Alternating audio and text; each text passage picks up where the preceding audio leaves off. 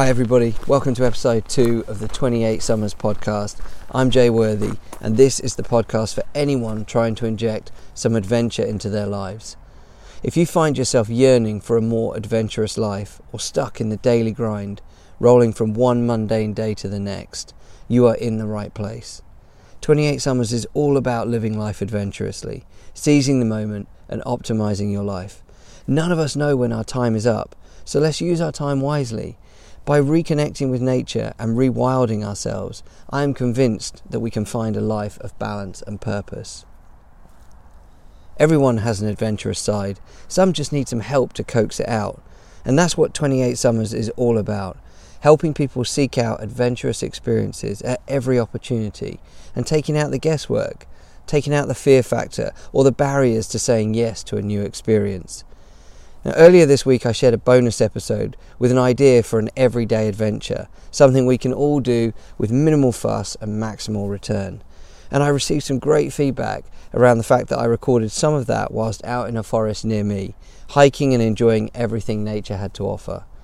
So today, I'm going to try and do that for the whole episode. So let's see how this goes.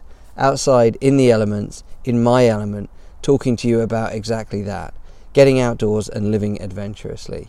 Last week I mentioned two topics for today morning routines and planning adventures. We've got a lot of ground to cover, and these are both topics close to my heart. So let's dive right in. Morning routines. Actually, scrap that. I hate that word, routine. It is so dull, it's so mundane, and that's exactly what we're trying to break free from. So from here on in, let's call them morning flows. That's how I like to think of them.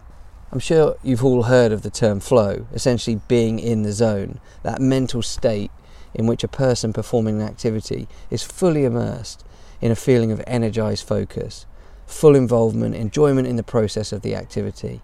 When you hit flow, you will know all about it, and it is one of the most energizing feelings there is.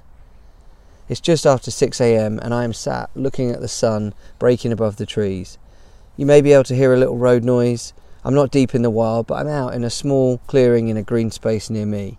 And I'm sat here recording this podcast because it's the perfect place to talk about morning flow.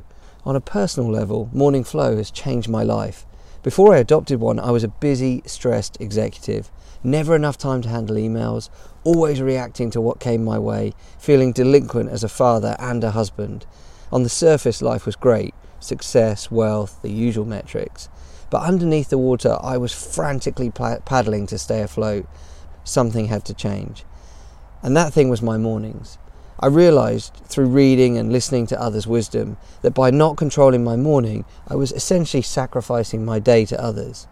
Others were setting my agenda through emails and last minute 7am meetings, derailing my mood and forcing me to deprioritize key things I wanted to achieve. In his Stanford commencement speech in 2005, Steve Jobs dropped this huge piece of wisdom. Every day he would look in the mirror and ask himself a simple question If today was the last day of my life, would I want to do what I'm about to do? When the answer was no for too many days in a row, he knew he had to change something. And when I read that, I was taken by the power and simplicity of it. Later, I would actually realize that it's at the heart of the 28 Summers philosophy, but at the time, I was really just significantly hit by one fact. He's not letting anyone own his day. And if it was good enough for one of the most successful people in history, it was good enough for me. And I immediately set about reading as much as I could about routines and how they can change your, your day. I read everything the 10 things that most successful people do every morning, the 5am club, the power of morning routines, you name it, I read it. I was obsessed and it 100% changed my life. I took control. Don't get me wrong, it's not a magic wand. Business stress and workload don't dissipate, but my ability to handle them and critically triage them went to ninja status. I gained perspective. I began to recognize the power of setting aside time for me, for myself to read, to meditate, to write. Critically, I began to accept that it didn't make me less committed to work, or less ambitious, or less determined. The opposite actually was true. When I focused more on getting focus and clarity, I found I was able to make smarter decisions. As it relates to 28 summers and living adventurously, I'm a firm believer in the importance of morning flow. Without that balance, that time to focus and prioritize, work will always win. Living adventurously is all about ensuring that your life has variety, that you try new things, that you say yes more. That doesn't happen on its own. You have to work at it, and there is no better way and no better time than early in the morning before the world is fully awake and you everybody is operating at full capacity. At that time, your mind is just a bit clearer. You can make plans. You can prioritize. You've got time for learning, reading, writing, meditating. You have space to dream, and that, my friends, is flow. Aristotle is famously quoted as saying, We are what we repeatedly do. Excellence, then, is not an act, but a habit. And that is so true. Self empowerment, self improvement, optimized living, it all happens as a result of repeated effort. So hopefully, I've sold you on the power of a morning flow. So let's dig in a little. How do you go from the romantic idea of owning your morning to actually pulling the trigger? Well, first off, I highly recommend thinking through what you might want to do as part of your flow. Personally, I oscillate between reading, writing, meditating, mobility, walking, generally exercise. Some of these may not be for you, and some of them may not come until later down the line until you're ready. So, my advice is start with the things that give you the most pleasure. That makes sense, right? If you want to do it, you're more likely to do it. I often chat to people who end up making it a chore. They don't mean to, they have the best of intentions, but it ends up being this layered up list, this regimented list of things they have to do. And that, my friends, makes it a routine. It makes it a penance. And that is a bad thing. That is a formula for quitting in three weeks. So instead, prioritize what you love. Whatever helps relax you, gets you to a calm place, and allows you to clear your mind. Just in the moment and enjoying the present. Next up, I strongly recommend thinking about ingredients rather than a recipe. I made this mistake early on in my journey something about my regimented mindset, I think, made made me make it a schedule. 4 a.m. wake up and read, 4:30 a.m. meditate, 4:45 a.m. gratitude journal. You get the picture. It was just too heavy. And that can actually work quite well at first. I think it takes out the guesswork for people, but it does unra- unravel pretty quickly as soon as your mood changes. If you wake up and you're not feeling meditation, then it's just not going to work. If you're feeling inspired to draw, then reading is just not going to fly. So I urge you to collect the ingredients and then every day craft a recipe dependent on your mood. If you're feeling stiff and tense, mobility and meditation are going to be your friend. If you're feeling confused and stressed, try writing down your thoughts in a journal. If you're curious and in need of inspiration, dig out a good book and get reading. So if you're still with me, then you may be starting to think, well, how long does all this take and what time should I get up? Now, a warning shot to all those who go all in on things, and you know who you are. You want to lose weight, so you give up drinking, go vegan, cut out chocolate, join a gym, buy a Peloton bike all in the same week. Right? Sound familiar? And I know a lot of people are like that because they really want to do it, they really want to make a lot of change, so they layer in all these changes at once. But generally, that can equal a big problem because it's really hard for those changes to stick because there's just so many of them. The morning flow is really the same. It needs to be gradual, incremental changes that get the best bang for the buck. So, my biggest suggestion is try waking up just 10 minutes early every day next week. Do one thing from your ingredient list every day. Monday, meditate. Tuesday, yoga. Wednesday, reading. Whatever floats your boat, but just 10 minutes. Do that for three weeks. If you managed at least, say, 16 to 18 days out of the 21, then go to level 2. Now get up another 10 minutes early. So cumulatively, you're now getting up 20 minutes before the time that you were before. But you've done it gradually and you've given yourself time to get into the rhythm. This will build a robust, sustainable behavior set. And layering your flow like this is a winning strategy.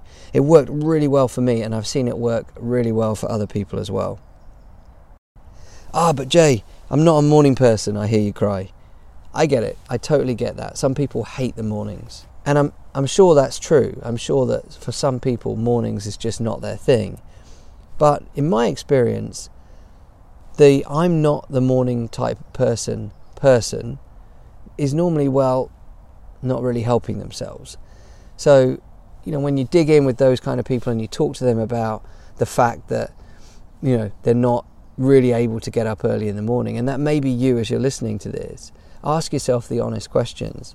Are you going to bed too late? Do you have too much blue light before you go to bed?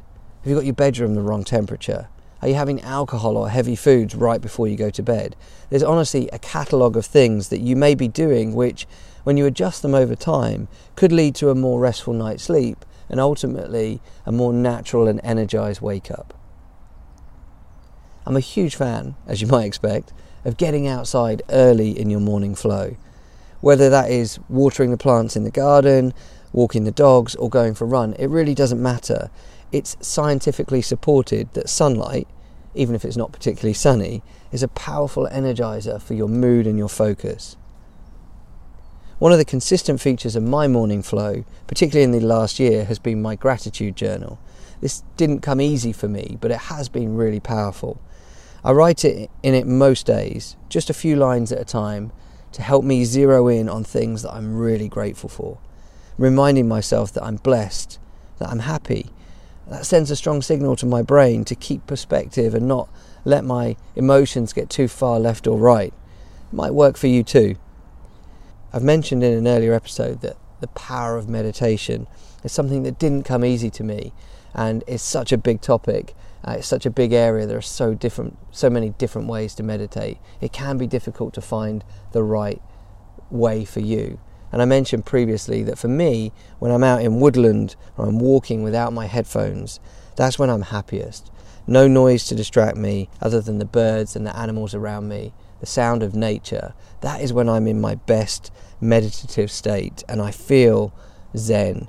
I'm at peace and I feel like I've got a clear mind. I love letting my mind roam in that environment and seeing where it goes. To me, that's the essence of meditation. I have tried other types of meditation and none re- really worked well for me. And that's not to say they won't for you, but I strongly recommend trying different types and really trying to zoom in and zero in on the thing that gives you the most peaceful feeling. If you can level up your morning game over time, you will be stunned at the impact it can have in your life. It will open a doorway to an energetic, optimized, and adventurous life for sure. Okay, so let's change pace.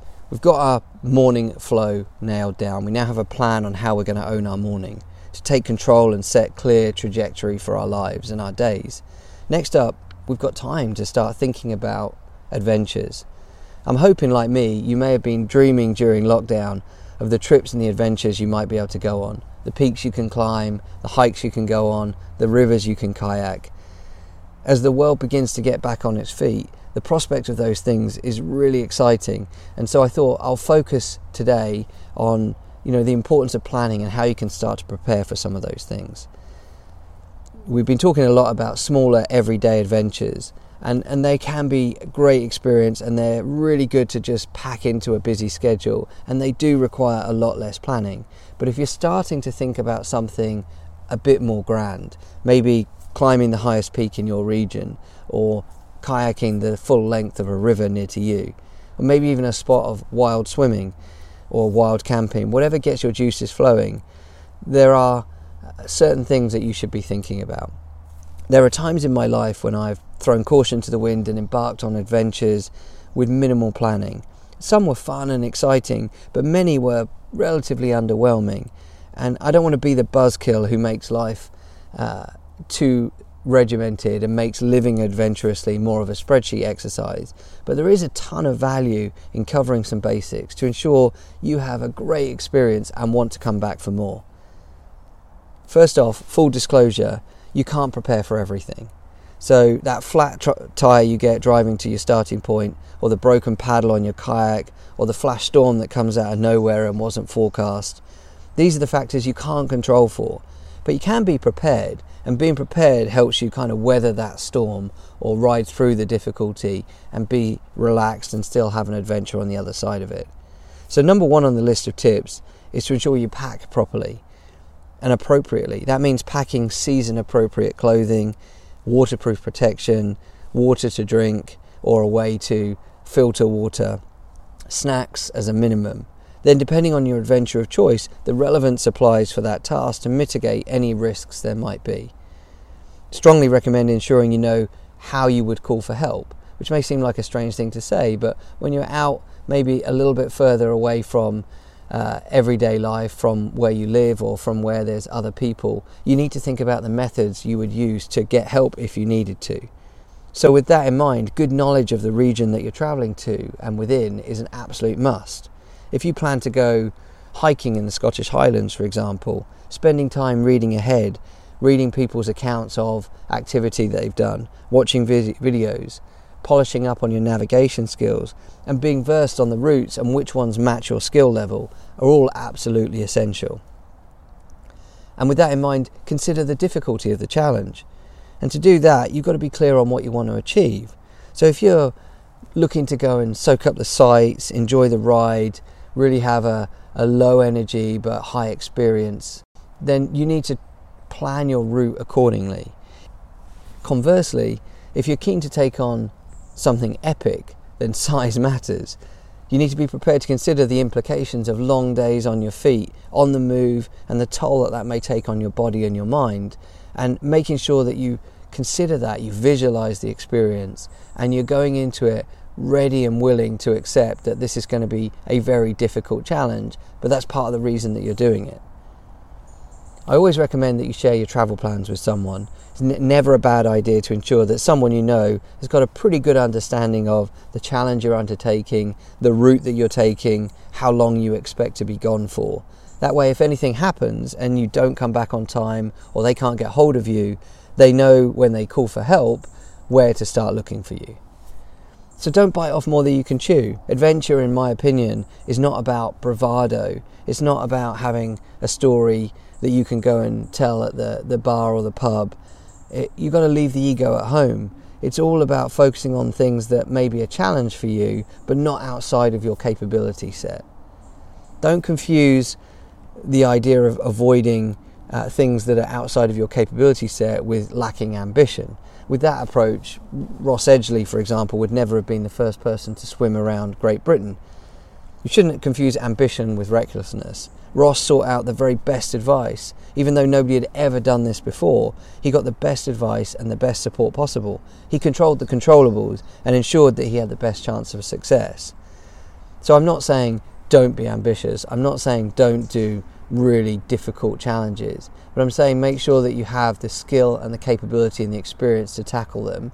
And if you don't, seek advice and expertise to help ensure that you're safe and that you have a great experience. Always take a first aid kit. I can't emphasize this one enough. Better still, go on a first aid course and get some qualifications. Good knowledge of first aid and an ability to know how to use what's in your first aid kit are absolutely vital to be honest, in any part of life, but particularly when you're out trying to experience nature and in more remote parts of the world. Most importantly, in my mind, is try to find other people that have done similar things to you and learn from them. Listen to their experiences, get tips on how they experienced the adventure, what they did, what they learned, what they would do differently next time. Some friends and I are currently planning a 200 kilometre uh, kayak trip down the River Thames, and we are constantly speaking to people that have done similar trips down rivers, wild camping at the side of the river, to learn. And they give us some great hacks and tips, many of which are not as intuitive as you might imagine, but will certainly make it a more enjoyable experience for us. So there you have it some simple ideas to plan your next adventure. If this is really new to you, I highly recommend finding a tour guide or adventure travel company who can help you. It doesn't remove any of the fun, and it will just help ensure that you have a safe, fun, uh, memorable experience and that you want to come back for more. And quite often, these travel operators and experts really know so much about the area that you're traveling around that they add in, you know, more value and more fun because you're learning as you're going. As always, I'd love to know what you think of today's episode. Please share your pictures, your videos on Instagram tag me at One Day Adventurer and let me know what adventures you're either going on, have been on recently, or are daydreaming about. Thank you so much for listening. Please remember to share the podcast with friends and family, and of course, take time to leave me a review. So that's it from me. Stay healthy, stay happy, and remember to live life adventurously.